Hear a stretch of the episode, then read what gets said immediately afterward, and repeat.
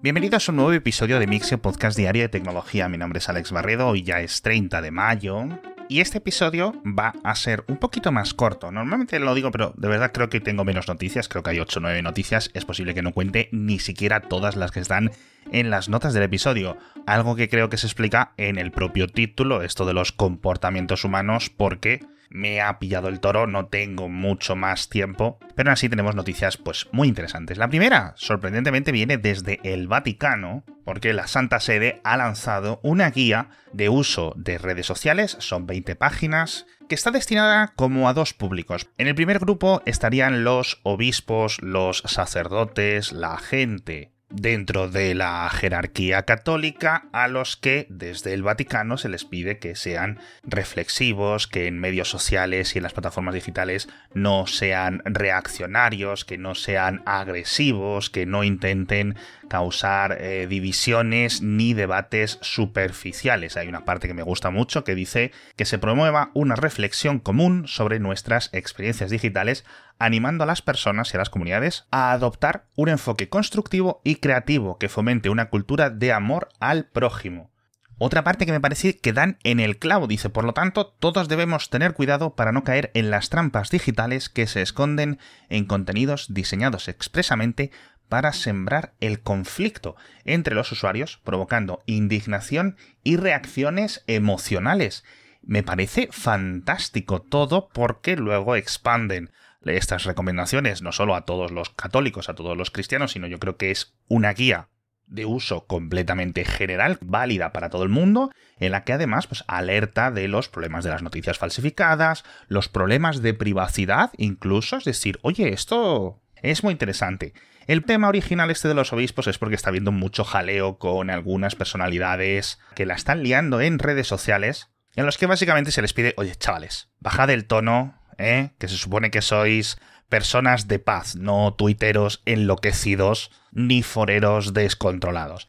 Esto me recuerda al concepto chino de los guerreros lobo, los Wolf Warriors, que es como se tradujo del mandarín al inglés original, que era una estrategia diplomática en redes sociales iniciada por el Partido Comunista de China hace unos 5 o 6 años aproximadamente, en los que políticos y burócratas de toda China competían en cierto sentido por ver quién decía la barbaridad más grande en redes sociales, principalmente en Twitter. Y uno de ellos, yo creo que el más conocido, era Sauli John, que era el portavoz del Ministerio de Exteriores, muy conflictivo en Twitter, era un liante y que hace unos meses le quitaron de su puesto, lo mandaron a no sé qué organización o agencia gubernamental del tema de los océanos, es decir, que alguno de sus superiores se enfadó con alguna de las chorradas que puso en Twitter. Y me recuerda un poco la historia a este tema de los del Vaticano, ¿no? ¿Qué obispo, qué arzobispo habrá sido el que la haya liado tanto como para que lancen un PDF de 20 páginas con guías sobre el comportamiento en redes sociales? Aquí los oyentes de este programa ya lo sabéis, cómo están diseñadas para crear emociones fuertes, para crear un espíritu de competición, un espíritu de agresividad unas más que otras. La competición y la envidia yo creo que son un poco más características de Instagram y la ira y demás pues son un poco más de Twitter, un poquito de Facebook.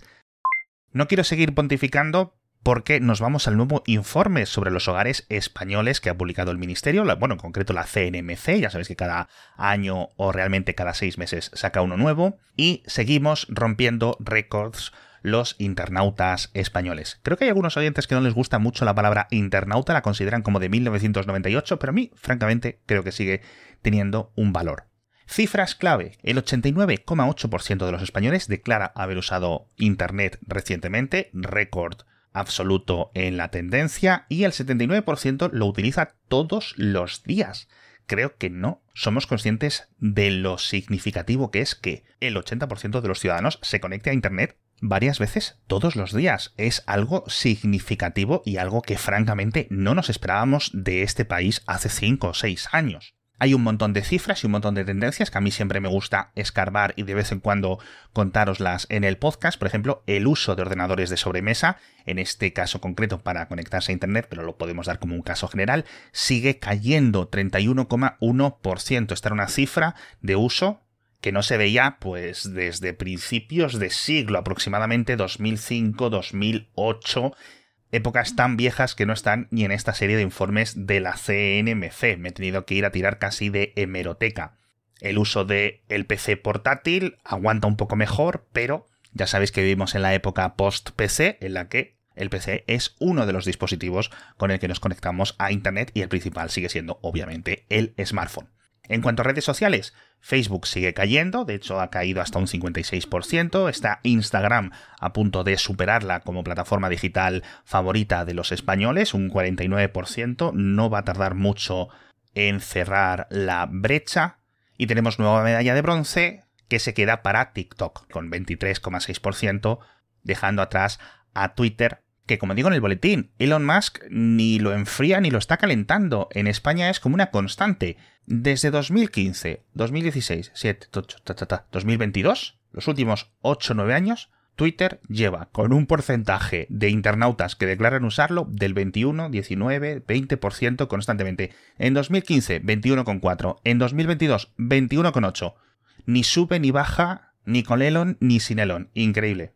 Todo esto me refiero a plataformas digitales sociales, obviamente. La primera ya sabéis que es WhatsApp, 94% aproximadamente. Tenéis todas las cifras en las notas del episodio. De hecho, he preparado hasta una pequeña grafiquita, dos estadísticas rápidas. Nos acercamos al 50% de españoles que no utiliza nunca el teléfono fijo y una cifra muy superior, el 60%, que declara que nunca envía SMS. Yo, francamente, no recuerdo la última vez ni que utilicé un teléfono fijo, ni que envié un SMS, así os lo digo. Es curioso cómo cambian los hábitos eh, de rápido.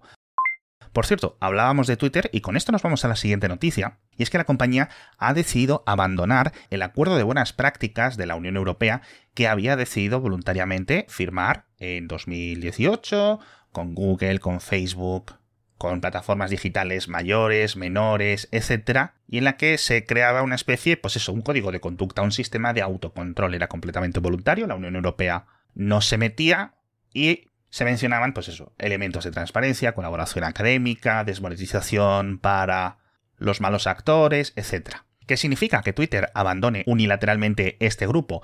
A corto plazo, nada a largo plazo una posible fuente de conflictos con Bruselas. Ya sabéis que además Twitter hace unos meses cerró sus oficinas de Bruselas, con lo cual ahora cuando entren en vigor las nuevas normativas digitales van a enfrentarse a muchísimo, muchísimo papeleo burocrático, demandas, investigaciones por parte de las agencias de privacidad, etcétera, sin tener un equipo o una división dedicada a ello. No sé si Twitter está haciendo la cama para crear una narrativa de conflicto con la Unión Europea en los próximos meses, pero bueno. Otra aplicación que está en nuestros móviles, de hecho, una de las más utilizadas a nivel mundial, en este caso la aplicación de contactos que viene en la inmensa mayoría de teléfonos con Android, una aplicación que utilizan 2.000, 2.500 millones de personas, más muchísimos millones de empresas, que ha añadido con letra pequeña una cosa problemática en la nueva versión 23.20 que la han lanzado hace dos días, en la que indica que si apagamos la sincronización de los contactos, es decir, para que nuestra agenda de el teléfono móvil esté completamente respaldada y copiada en los servidores de Google, la aplicación nos borrará activamente todos los contactos que en algún momento haya sincronizado, haya tocado, haya modificado. Es decir, no solo va a detener la sincronización, sino que va a deshacer todo lo que haya hecho en los últimos años. Teniendo en cuenta que muchas personas llevan dependiendo de esta aplicación de forma voluntaria o involuntaria, consciente o inconsciente, 10, 12 años, puede ser algo increíblemente gordo darle a este botón y no saber por qué de repente te han desaparecido los contactos de tu móvil. La parte buena es que si vuelves a activar la sincronización deberían de volver a aparecerte los contactos, pero me parece un poco extorsión. ¿Y todo esto por qué cambia de repente? ¿Por qué Google hace algo tan desesperado o tan raro? Y creo que es por la siguiente noticia, porque en Android 14 van a reconvertir la aplicación de contactos, como digo en el boletín, en una pseudo red social. Vamos a poder ver la ubicación en tiempo real de nuestros contactos, de nuestros amigos, de nuestros familiares, aquellos que lo tengan activo para nosotros, como en Google Maps, etc.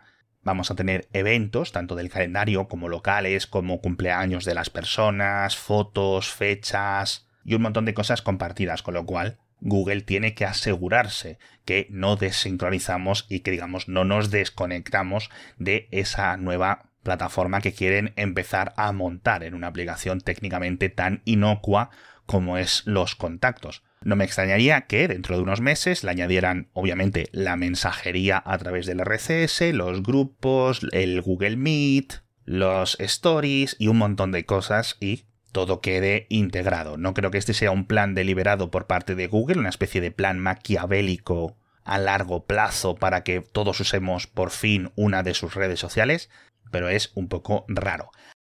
Hablando de sincronización, una noticia desde el otro equipo popular de la ciudad, desde Apple, que cierra a partir del 26 de junio el sistema de mis fotos en streaming.